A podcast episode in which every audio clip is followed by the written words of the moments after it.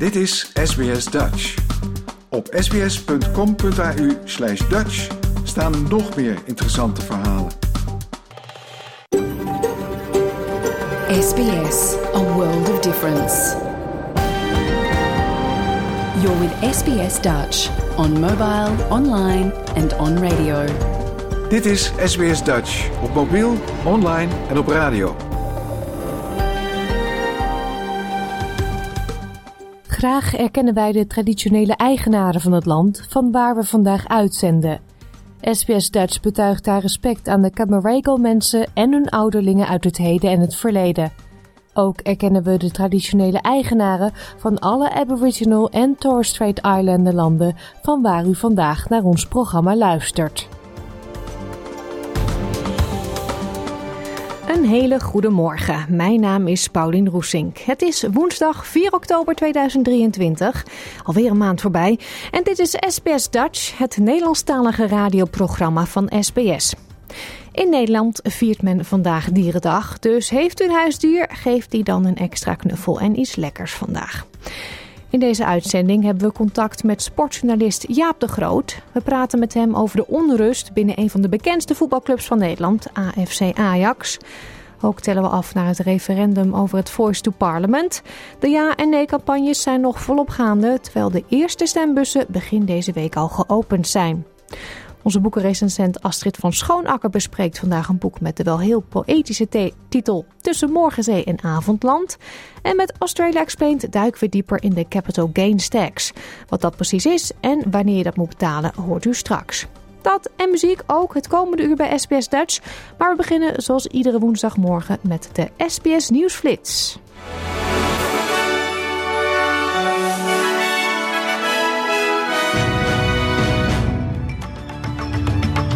Dit is de SBS Nieuwsflits van woensdag 4 oktober. Mijn naam is Paulien Roesink. De federale regering zegt dat ze alle hulp zullen bieden aan de staten waar ze om vragen. Op dit moment kampen meerdere staten met natuurrampen. Zo bereiden enkele communities in het oosten van Victoria zich na dagenlang van bosbranden nu voor op overstromingen. En in New South Wales woeden momenteel 73 bosbranden, waarbij aan de kust in de buurt van Bega huizen in de as zijn gelegd. Schaduwtreasurer Angus Taylor zegt dat de regering niet genoeg doet voor Australische consumenten die door de dalende koopkracht worstelen met hogere rentetarieven. Taylor zegt dat door de steeds verder oplopende energieprijzen, verzekeringskosten en council rates het voor steeds meer mensen een strijd is om rond te komen en dan vooral voor Australische gezinnen met een hypotheek. Skills and Training Minister Brendan O'Connor zegt dat de hoge uitval onder leerlingen in Australië centraal zal staan in de nieuwe hervormingen. In een toespraak voor de National Press Club zei O'Connor gisteren dat de regering momenteel oplossingen zoekt om te voorkomen dat bijna 1 op de twee trade-studenten stopt voordat ze hun studie hebben afgerond. Deskundigen waarschuwen dat de 18,9 miljard dollar, die dankzij een internationale overeenkomst ingezameld zal worden ter bescherming van koraalriffen, niet toereikend zal zijn tenzij bredere klimaatrisico's worden aangepakt. Het International Coral Reef Initiative zegt dat de investering bedoeld is om te helpen met het behoud en herstel van koraal-ecosystemen en om ze te, en om ze te beschermen tegen bedreigingen zoals vervuiling en overbevissing. Bij een busongeluk in het noorden van Italië zijn zeker 20 mensen om het leven gekomen. De bus reed bij Mestre ten noorden van Venetië van een viaduct en kwam op een spoorlijn terecht. De volle bus vloog vervolgens in brand. En in de VS is de republikein Kevin McCarthy afgezet als voorzitter van het Huis van Afgevaardigden. De motie kwam van zijn partijgenoot Matt Gates nadat McCarthy had samengewerkt met de Democraten om een shutdown van de overheid te voorkomen. Hoewel hij gesteund werd door de grootste gedeelte van de Republikeinen, stemden 216 leden voor zijn afzetting, 210 leden stemden tegen. En tot zover deze nieuwsflits. Volg de SBS Dutch podcast voor meer nieuws en achtergronden of bezoek onze website www.sbs.com.au/dutch.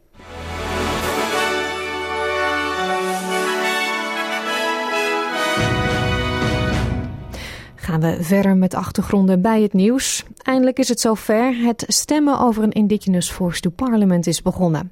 Sinds maandag kunnen Australiërs in de Northern Territory, Tasmanië, Victoria en West-Australië vervroegd hun stem uitbrengen. Als ze daarvoor natuurlijk in aanmerking komen. En sinds gisteren kan dat ook in de overige staten en in de ACT. Referendumdag is op 14 oktober en de uitslag bepaalt of een Indigenous Voice die het parlement en de uitvoerende regering zal adviseren in de grondwet zal worden opgenomen. Premier Anthony Albanese heeft flink campagne gevoerd voor het jaarkamp en zegt dat hij het referendum ziet als een kans om het land dichter bij elkaar te brengen. I would encourage people to have a look at what the question is there that you're voting on. It's been a great big fear campaign. About things that have nothing to do with this referendum. But no country was ever made more great by uh, agreeing to a fair campaign. To enlarge a country, you need optimism, you need hope, you need a vision for the future. And that's what this referendum is an opportunity to seize the future, to recognise the great privilege we have of sharing this continent with the oldest continuous culture on earth. Sally Angus van de Australische kiescommissie moedigt iedereen aan om vooruit te plannen zodat ze op de gemakkelijkste manier kunnen stemmen. It's really important that voters plan their vote. If people cannot turn out on voting day, they can head to one of our early voting centres or apply for a postal vote online at aec.gov.au. Het is voor het eerst in bijna een kwart eeuw dat het land samenkomt om over een mogelijke grondwetswijziging te stemmen. De kiescommissie heeft al sinds 25 september stembureaus geopend in afgelegen regio's in het land. In vergelijking met de federale verkiezingen van vorig jaar mogen nu 400.000 meer mensen stemmen. Niet eerder stonden zoveel kiesgerechtigden op de kiezerslijst. De kiescommissie zegt dat 97% van de in aanmerking komende Australiërs zich geregistreerd heeft om te stemmen. Het aantal indigenous kiezers bedraagt ook een recordaantal van 94,1% en het aantal jonge kiezers tussen de 18 en 24 bedraagt 91,4%. De assistent-minister voor Indigenous Australians, Malarndiri McCarthy, zegt dat voorzichtigheid geboden is om ervoor te zorgen dat alle geregistreerde Australiërs gebruik kunnen maken van hun stemrecht. What is different this time is that we have a much larger number on the uh, roll. Uh, they've certainly been able to achieve a higher enrolment rate for First Nations people, but also uh, ordinary Australians across the country. So, uh, you know, we've got to make sure that they're out there. I am mindful there's been sorry business at different places, so they might have to revisit uh, some of the communities to make sure they get back to them. De senator van het Northern Territory is van mening dat elk rechtsgebied een strijdtoneel zal worden. Met nog minder dan twee weken te gaan tot het referendum staat de ja-campagne nog steeds achter in de peilingen. Het onderzoeksinstituut Roy Morgan voorspelt dat 44% van de stemmers in het stemhokje nee zal opschrijven, tegenover 39% die voor de voice zal stemmen. 17% van de kiezers weet nog niet wat ze gaan stemmen, maar volgens het bedrijf blijkt uit eerdere referendumpeilingen dat zwevende kiezers eerder nee dan ja zullen stemmen. Premier Anthony Albanese zegt dat een nee-stem een stap terug is voor Australië. A no vote is a no is a vote for more of the same. It takes us nowhere. And no is what we have now, right now, where we have an 8-year life expectancy gap, where we have a greater chance of an indigenous young male going to jail than university. We need to do better than that, and that's why it's important that Australians vote yes over the coming two weeks. Om het referendum te laten slagen is een nationale meerderheid nodig, evenals een meerderheid in tenminste vier van de zes staten. Oppositieleider Peter Dutton toerde in de week voorafgaand aan de opening van de by-election door regionaal New South Wales. Tegenstanders van The Voice betogen dat het opnemen van het adviesorgaan in de grondwet een permanente verandering betekent die de natie verdeelt op basis van ras. De onafhankelijke senator Lydia Thorpe heeft onlangs gezegd dat de federale overheid de voice gebruikt om vooruitgang te faken. Volgens haar zijn er nog steeds veel onbeantwoorde vragen, zoals wie daadwerkelijk zal deelnemen aan het adviesorgaan van The Voice. Immigratiewoordvoerder van de oppositie, Dan Tien, zei dat de aanpak van de kwestie door de premier tot verdeeldheid heeft geleid en dat de Albanese regering een ander pad had moeten kiezen. Bij Channel 9 vertelde Tian dat Anthony Albanese er niet in geslaagd is precies uit te leggen hoe een dergelijk adviesorgaan in de praktijk zou werken. This is the most significant change to our constitution ever. And yet, Anthony Albanese, he's had over a year and a half to provide us with the detail, and he hasn't. Mevrouw McCarthy zegt dat ongeacht de uitkomst de First Nations people zullen blijven vechten voor hun rechten. We know that uh, life has always been about uh, endurance and stamina, and uh, I have no doubt, whatever the result on the 14th, uh, we will always keep going. Bezoek het SBS Voice referendum portaal op www.sbs.com.au voice referendum voor toegang tot artikelen, video's en podcasts in meer dan 60 talen, inclusief de perspectieven van de First Nations via NRTV, of stream gratis het laatste nieuws en analyses, docu's en entertainment via de Voice Referendum Hub op SBS On Demand. Dit was een verhaal van Adriana Weinstock voor SBS Nieuws, in het Nederlands vertaald door SBS Dutch. Het gaat niet zo goed met voetbalclub Ajax. De Amsterdammers weten de afgelopen weken nauwelijks een wedstrijd te winnen. Met als dieptepunt de klassieker tegen Feyenoord die met 0-4 verloren werd in eigen huis. Spelers lijken met angst op het veld te staan. Op de tribunes heerst er grote onvrede en ook in de directiekamer is er onrust. Wat veroorzaakt deze neerwaartse spiraal? We vroegen het eerder deze week aan sportjournalist Jaap de Groot. Jouw gemeenschap, jouw gesprek, SBS Dutch. Het is buitengewoon complex. En we hebben toen de tijd in 2010 de fluwele revolutie onder uh, leiding van Johan Cruijff gehad. Maar ik kan je vertellen, Paulien, dit is uh, vele malen complexer. Omdat het is niet echt een boegbeeld of een leider die de boel bij de hand neemt. Het is echt... Uh, ze weten niet waar ze beginnen moeten. Het, is een, lijkt wel een soort van visieuze cirkel. Dus ik kijk ook aan de zijlijn toe hoe dit zich gaat oplossen. Ik ben heel uh, beducht voor de toekomst. Ja, die kleedkamer, bestuurskamer en op de tribune, dat heeft allemaal natuurlijk met elkaar te maken. Want als het een niet goed gaat, dan zijn de anderen ontevreden. Um, om te beginnen, welk, welk puntje wil je er als eerste uithalen? Ik ben altijd zo verbaasd met hoe, hoe, de, hoe fans tegenwoordig denken dat zij het voor het zeggen hebben. Nou, ik geef niet zo hoog op voor de fans van Ajax hoor. Want voor mij is al het dieptepunt van 2023 dat uh, in mei Edwin van der Sar door 50.000 uh, Ajax-supporters werd uitgefloten. Nou, er is geen enkele club in de wereld die, uh, die zijn hoofd haalt om zo massaal tegen, zich tegen een clubicoon te richten. Ik geef je aan, dat zal bij PSV nooit gebeuren, bij Feyenoord niet. Maar dat het bij Ajax wel is gebeurd, is veelzeggend. Dat vond ik al iets dat ik dacht van, deze club is echt ziek. En ja, we hebben het in Nederland heel veel over het Ajax-DNA. Ik heb altijd gezegd dat Ajax is geen voetbalclub maar een club van voetballers. En dat was ook de insteek bij de fluwele revolutie onder leiding van Johan Cruijff in 2010, 2011. Dat was om dat evenwicht binnen die club weer uh, te brengen. Want de voetballers hebben Ajax gemaakt tot wat het is. En in 2011 was dat al aangetast. En heeft Johan heeft toen uh, getracht om uh, dat evenwicht binnen die club weer terug te brengen. Waardoor een groep mensen aanwezig is die ook de ziel van de club bewaken. En dat was toen de tijd met acht oudspelers in de ledenraad. Er was een technisch hart van vier personen. Uh, Edwin van der Sar, Overmars, Wim Jonk en uh, Dennis Bergkamp. Die dan zeg maar, technisch beleid zouden controleren, ook bij elkaar. Er zou geen enkele transfer gedaan worden buiten toestemming van de vier leden van het technisch hart. En er zaten ook twee uh, oudspelers, Leverwijk en Theo van Duivenbode, in de RVC. Dus totaal veertien mensen. Wat zie je dus nu, twaalf jaar later, dat, uh, dat die veertien die er toen waren, binnen de club gereduceerd zijn na het vertrek van Edwin van der Sar tot nul. Nou, daar zit de kern van het probleem. En uh, ook nu weer, er zijn nu wat mensen afgevoerd. En er komen nu twee uh, nieuwe commissarissen erbij. En wat zie je? Het zijn Leeuwenwijk en Maaike van Praag. Dus weer geen twee voetballers. Dus die voetballers in de leiding blijven op nul. Dus het probleem wordt niet bij de wortel aangepakt. Ik noem het, het symptoombestrijding. En ik ben heel beducht voor een uh, stoelendans. Want toevallig zag ik van de week, stuit ik op een rapport van Tjöla Ling. Die heeft toen een opdracht van de Raad van Commissarissen in, november 2015 het plan Cruijff doorgelegd na drie jaar. En die had, die, had zelf, met dat link met Johan Cruijff dat plan uh, geschreven, het technisch rapport Ajax. En dat gingen ze drie jaar later gingen ze dat checken binnen de club. Nou, dat was vernietigend.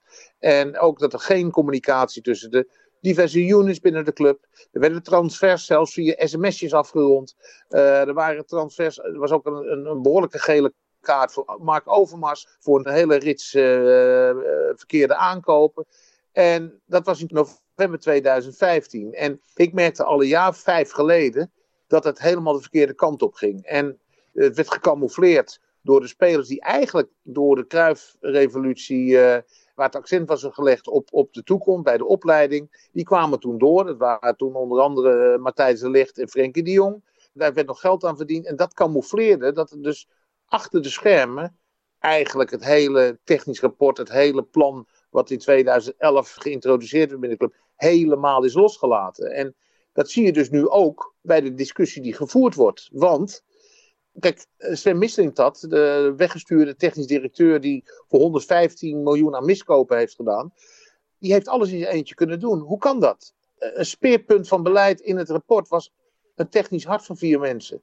Waarom is dus nooit dat Wim Jong vertrokken is. Waarom is zijn positie niet uh, door een ander ingenomen? Toen Dennis Bergkamp vertrok, waarom is hij niet vervangen? Toen Mark Overmars vertrok, waarom is hij niet vervangen? Dus kortom, ook dat kan je de Raad van Commissarissen aanrekenen. Wie heeft ooit het authentieke bedrijfsplan, uh, het nieuwe plan om Ajax omhoog te liften, die heeft het gecontroleerd? En dan is het ook natuurlijk redelijk bizar dat iemand als Leo van Wijk terug wordt gevraagd. Want die heeft een lange periode zat hij ook in de raad van uh, commissaris Sterk. Is, was ook voorzitter. En heeft het ook allemaal laten gebeuren. Waardoor, als je het vergelijkt met uh, 2011, wat, wat de ideeën waren. De, de, de kritiek van Chola Ling op de uitvoering in 2015. Er is 0,0 mee gedaan. Dat is dus nu het, het, bizarre. Er zijn zoveel mensen verantwoordelijk. Want de leden hebben erbij gezeten. De bestuursraad heeft erbij gezeten. De Raad van Commissarissen hebben erbij gezeten. En ze hebben het allemaal laten gebeuren. En nu lijkt het op een soort van stoelendans. Van mensen die allemaal mede verantwoordelijk zijn. Die nu gaan meedenken in de oplossing van het probleem wat ze zelf hebben veroorzaakt. Ja, kan ik het zo kort samenvatten? Dus dat jij zegt, het hart ontbreekt, de ervaringsdeskundigen, de voetballers zelf. En eigenlijk wordt het nu gewoon gerund op een hele slechte manier als, gewoon als een business. Dus dat, die liefde voor nou ja, voetbal da, da, zit da, daar niet meer. Daar zeg je iets heel uh, treffends. Kijk, ik heb het met diverse mensen rond Ajax over gehad de afgelopen dagen. En die zien ook van ja, dit gaat niet werken. Dit is een repeterende breuk, letterlijk. Eigenlijk wat Ajax nu moet doen, ze hebben het over een eigen vermogen van 250 miljoen euro, is beginnen met van de beurs te gaan. 27% van de aandelen van Ajax zijn nog in handen van externe. 73% is in handen van de vereniging zelf, waardoor ze altijd controle over hun eigen vereniging houden. Maar 27% is in handen van uh, externe. En dat is ongeveer, om die af te kopen, kost tussen de 50 en 75 miljoen. Want de beurswaarde van Ajax zit rond tussen de 180 en 200 miljoen. Dus je bent ongeveer 50 tot 75 miljoen euro kwijt om die mensen uit te kopen en van de beurs te gaan. En dat ontslaat je van de plicht om bestuursleden aan te trekken volgens de beursregels en niet volgens zeg maar, de, de, het kloppend hart en het gevoel van de club. Je kan er wel een paar bij doen, maar nu zie je echt dat je min of meer verplicht bent om een paar sleutelposities in je organisatie in te vullen volgens de regels van de beurs. Dus om Ajax weer dichter bij zichzelf te brengen, zou je eerst van die beurs af moeten. Alleen het, het wrangen is, dat ik, zit nu al een week lang naar het kakel en het uh, gepraat en het gediscussieer over van alles en nog niks te luisteren. Maar nog niemand heeft het bijvoorbeeld over de beurssituatie gehad. Dat dat misschien gewoon een wezenlijk element van het huidige probleem is. Mm ja. um, nou zei je net al, hè, dat plan van Cruijff. Rond die tijd werd Ajax ook uh, vier keer achter elkaar uh, kampioen, landskampioen. Um, vorig jaar was het Feyenoord, maar de paar jaren daarvoor was het ook Ajax. Nu zijn de fans natuurlijk helemaal niet blij. Vooral, uh, het werd natuurlijk heel pijnlijk tijdens de klassieker. Ajax-Feyenoord in eigen huis, in de arena. Feyenoord stond 3-0 voor en toen ontplofte het letterlijk en figuurlijk. Vuurwerk op het veld twee keer, waardoor de wedstrijd gestaakt werd. En toen uh, werd het buiten uh, ja, gewoon chaos en heel lelijk, heel, heel lelijk. Hoe, hoe ja. kan een club of hoe kan de politie zoiets aanpakken? Nou ja, kijk, dan, dan krijg je dus inderdaad een wisselwerking tussen overheid en club. Van hoe kan het dat mensen met een stadionverbod toch in een stadion komen? Dus de controle buitenstadion is uh, dusdanig dat het, uh, ja, het wordt gewoon niet goed gecheckt. Terwijl in Engeland het systeem dat heel goed werkt. Dat gebeurt gewoon. Dat gebeurt gewoon. En dan krijg je die drogreden van, uh, ja, we hebben onvoldoende manschappen in het weekend bij de politie. Dat heb ik al zelf al in diverse programma's gezegd. Dat vind ik een drogreden. Want er zijn, we hebben ook 22 kazernes in Nederland die leeg staan in het weekend. En dan kan je gewoon ook mensen laten melden. Er zitten gewoon soldaten en het gebeurt in andere landen ook met een soort burgerservicedienst. Dan laat je, als de politiebureaus onderbezet zijn, dan laat je ze gewoon in, in de kazernes in Amsterdam, in, uh, ik geloof in Breda. Je hebt ze overal in Nederland verspreid. Laat je ze daar melden. Weet je, dus voor elk probleem is een oplossing. Dus vind ik veel te makkelijk. Maar iedereen speelt elkaar de bal toe.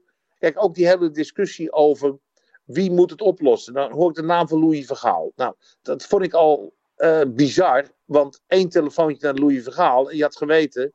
Hè, Louis Vergaal, de oud-bondscoach en oud-toptrainer van Ajax. Maar één telefoontje naar Louis Vergaal. En je had kunnen weten dat de man op dit moment ernstig ziek is. Met een operatie achter de rug heeft. En hoe reëel voor zijn leven vecht. Dus waarom doe je hem dit aan? Weet je, waarom kom je daarmee? Maar dan nog.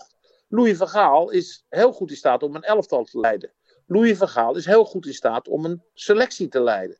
Louis Vergaal is ook heel goed in staat om een technische staf te leiden. Maar hier hebben we het over het runnen, het leiden van een topvoetbalbedrijf.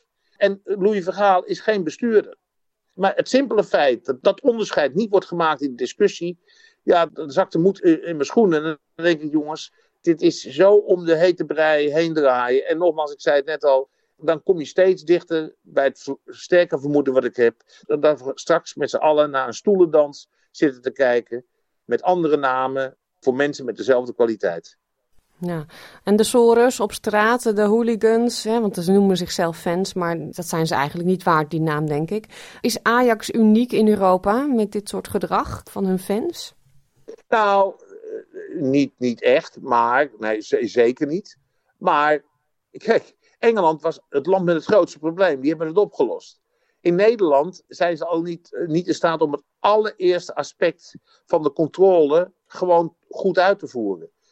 Als jij iets misdaan hebt in een stadion, krijg je een stadionverbod. Vervolgens moet gecontroleerd worden dat je inderdaad op het moment dat een wedstrijd gespeeld wordt, niet in een stadion bevindt. Nou, daar gaat het al fout. Dus waar hebben we het dan over? Daar zijn we zelf bezig om een, om een gezwel uh, te creëren wat steeds met de week groter wordt en groter wordt. En waardoor je ook dit soort uh, harde kernen, uh, die buitengewoon professioneel georganiseerd zijn, het gevoel geeft dat ze overal mee wegkomen. Ja, en, en ze gaan zich met de week sterker voelen. Dus je creëert zelf een probleem wat bijna niet meer te, te, te handelen is. Nee, nee. Hoe zie jij het in? Dit seizoen is natuurlijk gewoon helemaal bagger. Dat, uh, dat wordt hem niet meer voor Ajax. Want uh, de, ik las iets van uh, spelers staan bijna op het veld alsof ze bang zijn tegenwoordig. Um, ja, dit is een weggegooid seizoen. Ja, met Ajax kan je alles verwachten. Kijk, we kijken vooral uit naar komende zondag. Want dan is Ajax tegen AZ. Ja, kijk, dat is wel serious business. En als dat fout gaat, na Feyenoord, je ook tegen AZ in de arena op je muil gaat, ja, dan wordt die zweer alleen maar groter. Ja, we gaan het zien. Het is uh, vervelend voor de fans van Ajax, die van voetbal genieten. Nou ja, Paulien, ik zal je eerlijk vertellen, wat ik al aangaf. Er is een probleem in de kleedkamer, een probleem in de bestuurskamer en een probleem op de tribune. Maar je ziet ook het als een soort olievlek in die vereniging zelf. He, uh, we hebben, neem gewoon de uitslagen van de afgelopen week. Ajax heeft dan op eigen veld van Feyenoord verloren. Met inclusief die ingehaalde, dat ingehaalde half uur. Verloor in eigen staan met 0-4. Jong Ajax heeft in de keukenkampioen divisie met 5-2 verloren van Jong AZ. Dus de leeftijdsgenoten van AZ. 5-2. Uh, de onder 14, wat eraan zit te komen, van Ajax heeft met 13-0 verloren van AZ. Jong uh, in dezelfde Zo. leeftijdsgroep. En vandaag hadden we dus in de vrouwen-eredivisie Ajax vrouwen, die spelen 0-0 tegen Telstar.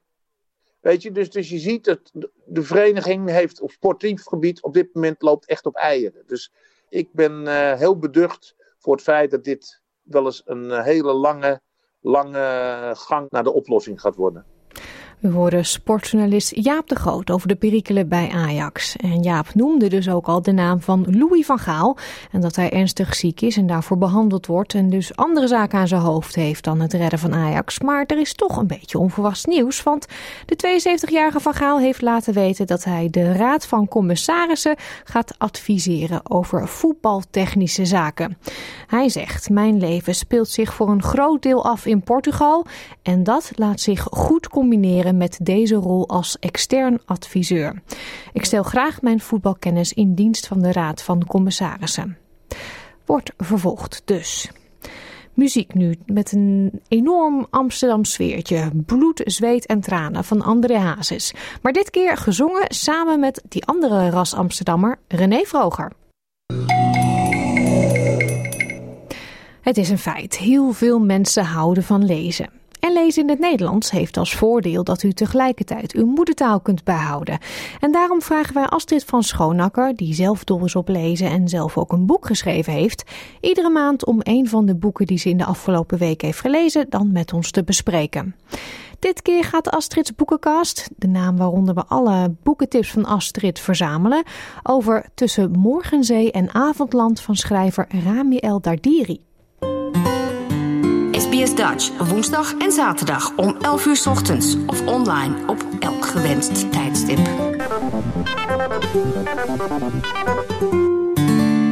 Astrid, je weet wat ze zeggen over boeken, hè? dat je ze niet mag beoordelen op hoe ze eruit zien. Don't judge a book by its cover. Maar dit zou een boek zijn dat mij trekt. Qua kleurstelling, qua hoe het eruit ziet. Had jij dat ook?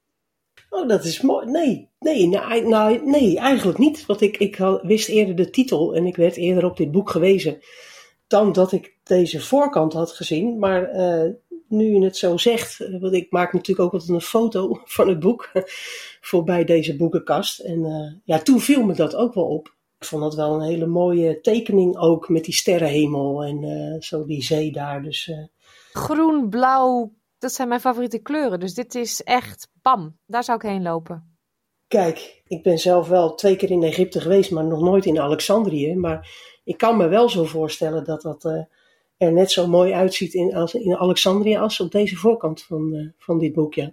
ja, je hebt weer een uh, exotische bestemming gekozen, inderdaad. Het boek heet Tussen Morgenzee en Avondland. Heel poëtisch.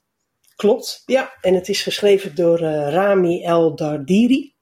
En uh, ja, dat klinkt ook als een exotische naam. Daar komt hij ook in zijn boek ook nog wel op terug. En ja, hij is wel uh, in Nederland geboren en getogen in, uh, in Heemstede. Hij heeft een Egyptische vader en een Nederlandse moeder.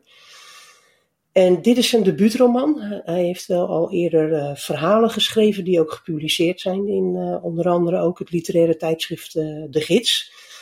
En hij is een gepromoveerd natuurkundige. Dat is een hele andere hoek. En uh, hij is ook onderzoeker. En ja, via via werd ik op dit uh, boek gewezen en uh, toen las ik een korte beschrijving daarvan. En toen dacht ik, toen trok mij dat gelijk, omdat nou, ik ben zelf ook twee keer in Egypte geweest. En het is ook een verhaal, en ja, daar zullen in Nederland, maar ik denk ook in Australië, veel mensen die zo'nzelfde achtergrond hebben, een biculturele achtergrond. En ja, dat is hier in Nederland uh, toch wel voor heel veel mensen ook een worsteling. Terwijl het tegelijkertijd, en dat vind ik uh, dat uh, Rami El Dardiri dat in dat boek heel mooi beschrijft, is dat het ook een enorme rijkheid geeft als je eigenlijk in twee culturen je roots hebt liggen. Maar het, het, geeft ook uitdagingen. En vandaar dat ik eigenlijk wel dit boek wilde lezen. En nou, ben ik heel blij dat ik dat ben gaan doen, want ik vind het echt een prachtig boek. Wat maakt het dan zo mooi? Nou, eigenlijk zo, sowieso de thematiek spreekt me aan, maar ook de manier waarop hij schrijft. Hier en daar uh, gebruikt hij, dat zal ik zo meteen wel even vertellen, hele mooie metaforen. Waardoor hij dingen uitlegt, waardoor je dingen eigenlijk ook heel snel begrijpt, maar doordat je er eigenlijk ook heel erg van geniet. Dat je denkt, oh, wat dit is uh, mooi verzonnen. Hier en daar is zijn stijl ook wel poëtisch. En wat heel bijzonder is, uh, en dat zal ik zo meteen ook wel even op terugkomen, hij doet iets met de vertelvorm in het boek, wat toch wel heel origineel is. Dus ja, ik werd op verschillende plekken in het boek verrast en uh, ik heb daar erg van genoten. Ja, dat is altijd goed. Precies.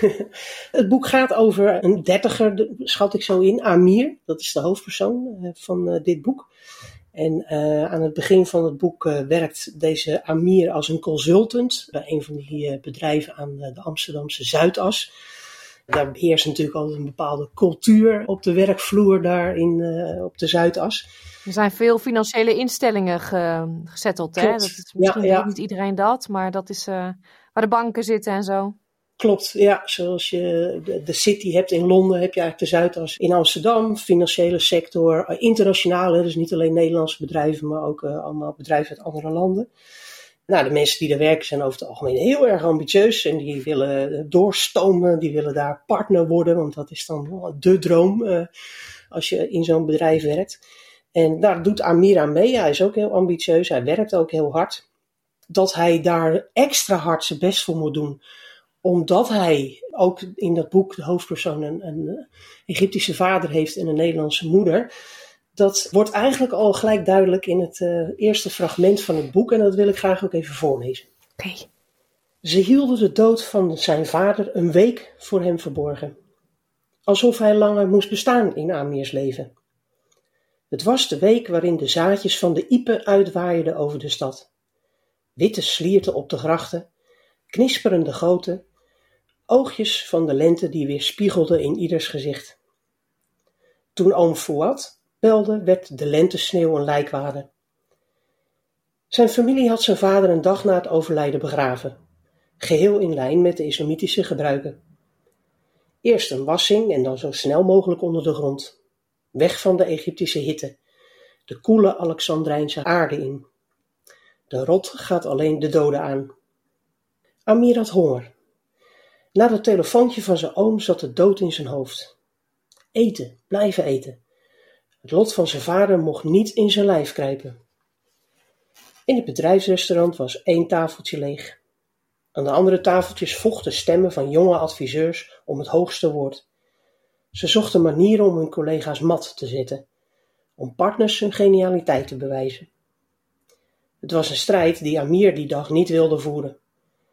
Hem restte het lege tafeltje in de hoek of een lunch waarbij de kruimels op het toetsenbord van zijn laptop zouden belanden.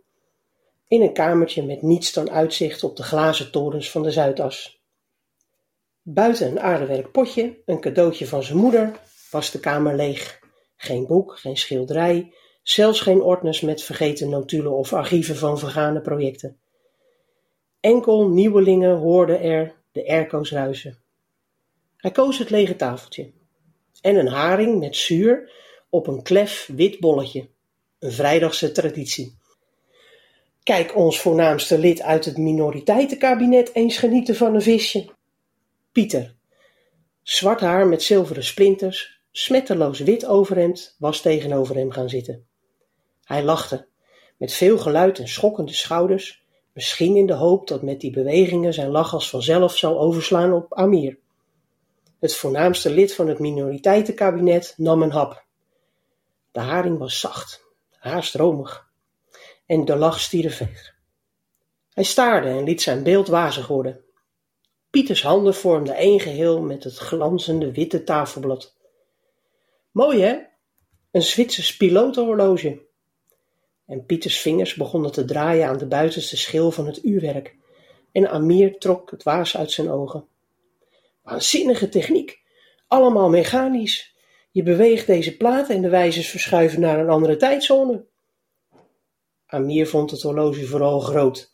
Zelfs op twee armlengtes afstand kon hij de wereldsteden op de buitenste rand lezen. Hier, Dubai. Ongelooflijk, die stad. Drie uur. Je zou daar naartoe moeten gaan, man. In die zandbak liggen die partnerplekken voor het oprapen. Zeker voor mensen zoals jij. Mensen zoals ik. De klanten zullen met je weglopen, Amir. Is toch anders dan een gemiddelde Duitser uit het München kantoor die we zo voorschotelen als je begrijpt wat ik bedoel. Hé, hey, ik ben geen Duitser, nee. Precies. Je moet dit jaar je Unique Selling Points inzetten. Je weet dat er in Amsterdam nauwelijks plekken vrijkomen binnen de family. Nou ja, in dit fragment uh, wordt eigenlijk al snel duidelijk dat uh, nou ja, in deze wereld uh, waar hij zich dan in begeeft, dat die niet echt inclusief is en dat hij, omdat hij een andere achtergrond heeft, extra hard zijn best moet doen. toch geeft hij niet op. En vanuit dat hij heel erg slim is, weet hij ook bedrijven aan zich te binden als consultant. Dus hij gaat ook heel erg naar, naar de uithoeken van het land, het oosten van het land. Uh, daar gaat hij met mensen praten die op de werkvloer werken om zo tot eigenlijk goede oplossingen te komen voor de problemen die spelen in het bedrijf. En daardoor uh, gaat hij toch die ladder op en wordt hij uiteindelijk toch in Amsterdam en niet in die zandbak in Dubai uh, wordt hij partner. Maar eigenlijk door dat telefoontje en dat zijn vader is overleden, waar hij al jaren geen contact meer mee heeft gehad, wordt zijn leven toch op zijn kop gezet. En laat hij dat leven ook tijdelijk even achter. Hij is dus partner geworden. Hij heeft een hele leuke vrouw leren kennen, Guusje, een kleuterjuf. Ja, dan merkt hij toch dat er iets ontbreekt. Het zit hem toch niet lekker. Dat zijn vader daar is overleden. Dat hij al die jaren geen contact heeft gehad. Dat is gebeurd uh, net nadat hij al het huis uit was. Woonde het gezin in Limburg. Ja, zijn vader was eigenlijk had nooit goed kunnen aarden. Die kwam uit Alexandrië die is daar opgegroeid als kind. En er zijn heel veel hoofdstukken in het boek die ook vanuit het perspectief van de vader zijn verteld. Nessing heet die vader. En um, dat is ook een hele bijzondere geschiedenis, een stuk geschiedenis van het land Egypte, waarin uh, Nasser, een generaal uit het leger, een revolutie ontketende in de, jaren 50. En daarvoor was eigenlijk Alexandrië een soort metropool waar heel tolerant en mensen van allerlei uh, achtergronden, uh, zowel cultureel als religieus, die kwamen daar samen. Die woonden daar ook samen. En nou ja, na die revolutie veranderde dat. Dus er waren ook allemaal spanningen. En dat was voor Nessen ingewikkeld, want die kon heel goed leren als jongetje op school. Ehm, en die had het voor elkaar gekregen om op een Europese school terecht te komen. En die had de droom dat hij dan in het buitenland zou kunnen gaan studeren. Nou ja, dat zag hij eigenlijk een beetje in het water vallen door wat er in het land eigenlijk allemaal veranderde om hem heen. Dus hij is op een gegeven moment vertrokken, is in Parijs terechtgekomen, werd daar onderzoeker. En kwam daar op een dag uh, de Nederlandse Marije tegen, de moeder van uh, Amir. En daar is hij dus mee terugverhuisd naar Nederland, naar Utrecht en later om een gezin te stichten naar, uh, in Limburg. Maar hij kwijnde daar eigenlijk weg, om zo maar te zeggen. Hij zat achter de televisie en uh, deed niet zoveel meer. Nou, en daar zit in het boek een hele mooie metafoor, waar ik net al eventjes over had. Als Amir met Guusje gewinkeld heeft, hebben ze aardbeienplantjes meegenomen. En die zetten ze dan op pot in hun huiskamer.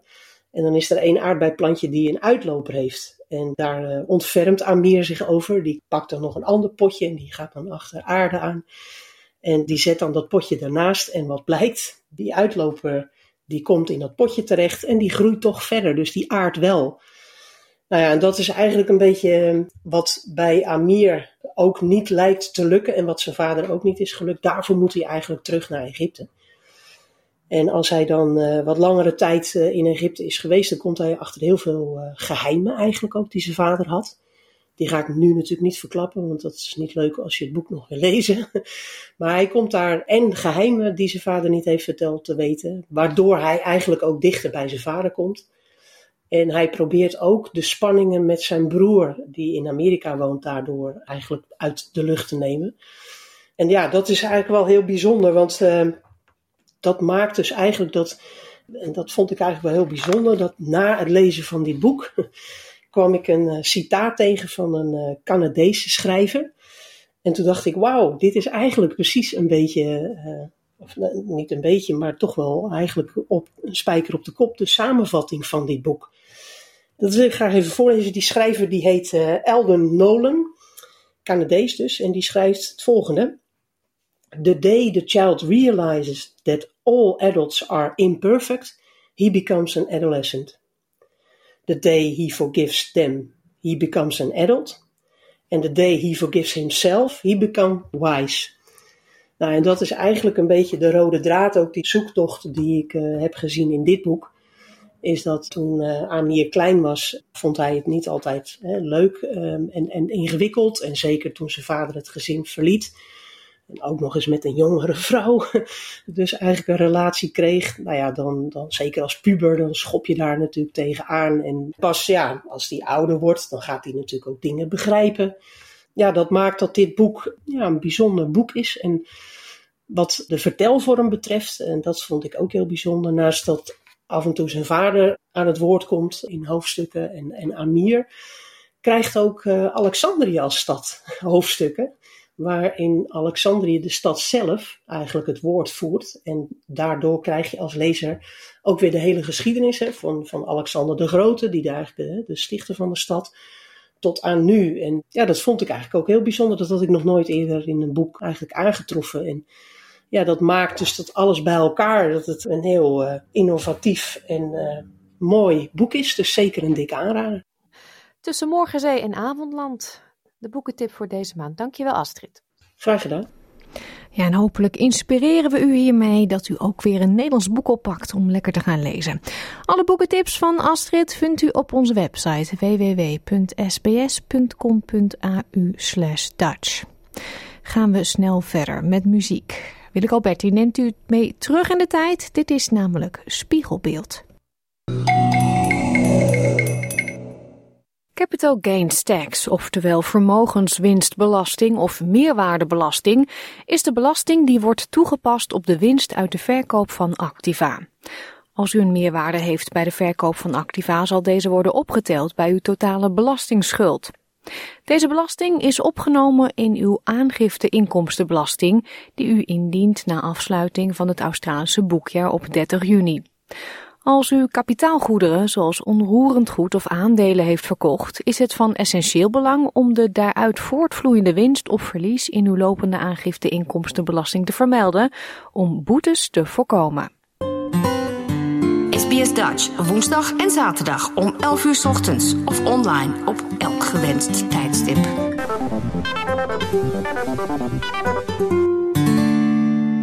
Capital Gains Tax, of in het kort CGT, maakt deel uit van uw inkomstenbelasting. Australische belastingplichtigen zijn verplicht om zowel winsten als verliezen op vermogens op te geven in hun aangifte. Het Australian Taxation Office, de ATO, controleert alle aspecten van belastingheffingen en inkomsten in Australië. De meeste mensen schakelen accountants in voor het indienen van een jaarlijkse aangifte. Manoy Gupta is een registeraccountant uit Melbourne. Hij legt CGT uit en hoe deze van toepassing is. Uh, capital gains tax is uh, a tax basically that is, is levied by the government which is on the sale of any assets uh, and it is on the profit that we make on the sale of those assets and those assets can be uh, property shares uh, nowadays cryptocurrency or any um, any other assets, and it would include foreign assets in foreign country as well. Het wordt toegevoegd aan uw belastbaar inkomen voor het boekjaar, inclusief uw salaris of loon of bedrijfsinkomsten en de winsten die zijn gemaakt door de verkoop van activa. De CGT-verplichting is in wezen het bedrag aan belasting dat je verschuldigd bent over de verkoop van activa en dat wordt berekend op basis van het individuele inkomstenbelastingtarief van een belastingbetaler. If, if a taxpayer uh, sells any asset, let's take an example of a property because that's a very common asset that's being sold uh, over the years. Uh, so if someone sells a property uh, and uh, regardless whether they make a profit or not, it has to be reported in their personal tax return, which all the taxpayers do prepare and lodge their tax returns every year. Om ervoor te zorgen dat u aan uw verplichtingen voldoet en het juiste bedrag aan belasting betaalt, moet u de vermogenswinst of het vermogensverlies berekenen voor iedere verkochte asset, tenzij er een vrijstelling van toepassing is. Tim Lowe, adjunct-commissaris bij de ATO, legt uit hoe dit wordt berekend. Let's say, for example, Nuri buys some shares for $5,000. She owns the shares for six months and sells them for $5,500. And assuming she's got no other capital gains or losses, Nuri would have to declare a capital gain of $500 uh, in her tax return and should pay tax on this gain at her individual income tax rate. Hoewel CGT wordt gegeven op winst uit de meeste verkopen van onroerend goed, zijn sommige hiervan volledig vrijgesteld. Meneer Roep, daar legt uit. in general, uh, principal place of residence is exempt from capital gains tax. So if uh, uh, an individual is living, they bought the property, and from from the date of acquisition, they are uh, living in that property, and they sold the property while they were living in it, and regardless of the uh, capital gain amount, that amount is exempt from capital gains tax. In veel gevallen kunt u ook korting krijgen op de door u te betalen CGT. Wanneer u Activa verkoopt, kunt u uw vermogenswinstbelasting met 50% verlagen als u het tenminste 12 maanden in bezit heeft gehad en fiscaal inwoner van Australië bent. In gevallen waarin mensen de vermogenswinstbelasting proberen te ontwijken, kan de ATO boetes opleggen. Meneer Low legt uit hoe de ATO data matchingregelingen gebruikt om verdacht financieel gedrag en niet gemelde vermogenswinstbelasting in de gaten te houden. To ensure that people are doing the right thing, we'll receive income data and other data from a range of organizations such as banks, you know, state revenue offices, land title offices, you know, insurance companies, share registries. Uh, we even get information from uh, sharing economy platforms like Uber and Airbnb to make sure people are, are complying with their obligations in relation to their tax affairs. Er kunnen aanzienlijke boetes volgen als een belastingplichtige geen vermogenswinst heeft opgegeven in zijn aangifte. So if you're un unsure if you need to pay capital gains tax or have made a mistake with your lodgement, um, it's really important that you reach out to us at the ATO or speak to a registered tax agent. Um, it's really important to know that you know we're not out to get you at the ATO. Uh, we really want to. Uh, we're really here to support you. Uh, get it right the first time uh, when it comes to lodging your tax. Sancties voor het ontwijken van vermogenswinstbelasting worden, net als elke andere belasting, berekend op basis van hoeveel belasting u te weinig heeft betaald en individueel gedrag. Het boetepercentage dat in rekening wordt gebracht verschilt per gedragsvorm. Naast boetes kan de ATO ook rente in rekening brengen over het bedrag dat te weinig is betaald. Meneer Lowe zegt dat de boete per geval kan variëren van 25 tot 100 procent van het bedrag dat u de Belastingdienst had moeten betalen. If you are engaging in tax evasion, the penalties can be significant. It really depends on the type of behavior that you're engaging in. Now, if you've made an honest mistake, um, the penalties aren't going to be significant. But if you're deliberately gaming the system and deliberately avoiding your obligations, there are significant penalties that range depending on the behavior. Het is belangrijk om te weten dat je hiervoor ook strafrechtelijk vervolgd kan worden. Hoewel Australië grotendeels een geldloze economie is, kunnen sommige fiscaal inwoners hun financiële transacties in contanten uitvoeren, waardoor ze hun belastbaar inkomen te laag kunnen opgeven en mogelijk belastingen kunnen ontwijken. Maar dit komt uiterst zelden voor bij de verkoop van CGT-activa, zoals onroerend goed of aandelen, legt meneer Gupta uit. In Australia, it's very unlikely that anything could happen in cash because all of the transactions, I would say not majority, but all of the transactions would happen through the bank and everything will happen as a bank transaction rather than a cash transaction. Fiscaal ingezetenen kunnen in beroep gaan als zij vinden dat zij onterecht zijn bestraft. Als de ATO hierin meegaat, kan het onder bepaalde omstandigheden worden verlaagd of zelfs kwijtgescholden. Uh, typically, you need to um, object to your assessment uh, or your tax return, as in in colloquial terms, uh, and and go through that process uh, to uh, appeal against the penalty or the tax liability at hand. Meneer Loop benadrukt dat het naleven van alle belastingverplichtingen, inclusief CGT, van groot belang is omdat het een cruciale rol speelt in de ondersteuning van onze samenleving. You know, when you don't pay uh, your taxes, you know, each of us suffer. Um, it means our schools and hospitals don't get as much funding, uh, which means less teachers and less doctors and nurses for the Australian community. Het is een algemene opvatting dat je het alleen hoeft te betalen als er winst wordt gemaakt. Maar in sommige gevallen komt het ook voor als er sprake is van verlies. Dit heet kapitaalverlies. De in Brisbane gevestigde IT-consultant V. Subramania verkocht zijn vastgoedbeleggingen met verlies. En hoewel hij verwachtte geen CGT-aansprakelijkheid te hebben, was de ATO een andere mening toegedaan. Hij legt de situatie uit. So we had a had an investment property in uh, Tassie. We bought it for four hundred and twenty thousand dollars, and then we lived in it for a couple of years before moving up to uh, Brisbane. You know, we rented it out for a few years. After which we decided to sell it, and it had gone down uh, to three hundred and eighty thousand from four twenty. Uh, when we launched our returns for that year, the ADO came back and said, uh, "Oh, uh, you have a capital gain." Een dergelijke situatie kan veel mensen laten schrikken. Het ontstaat wanneer kosten worden geclaimd voor een vastgoedbelegging. De heer Subramania legt uit hoe dit voor hem verliep. What had technically happened that on paper we were claiming deductions for the investment property, like depreciation and the other expenses and the maintenance of the property, the rates, which had pushed the uh, price on the books uh, for the ATO down to $355,000. So they were saying that there is now a capital gain of $25,000 on which we had to pay a tax of like $3,000, $4,000. Voor elk inkomstenjaar van 1 juli tot en met 31 juni moet er een belastingaangifte worden ingediend. Als u een belastingaangifte moet invullen, moet u deze voor 31 oktober ingediend hebben of een belastingadviseur ingeschakeld hebben.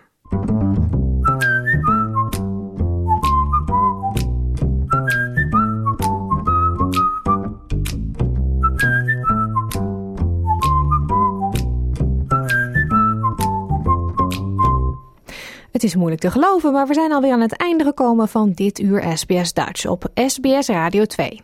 Op onze website www.sbs.com.au Dutch kunt u deze aflevering terugluisteren en ook al onze andere gesprekken en podcastseries, zoals Aan tafel, Emigreren, Remigreren en Het verliezen van je Nederlanderschap.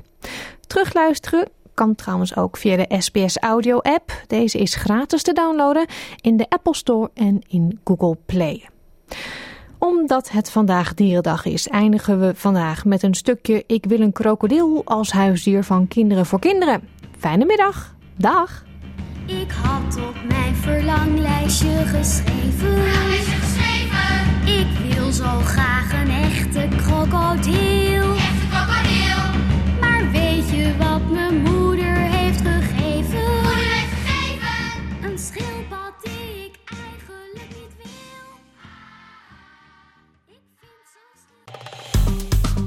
Like, deel, geef je reactie.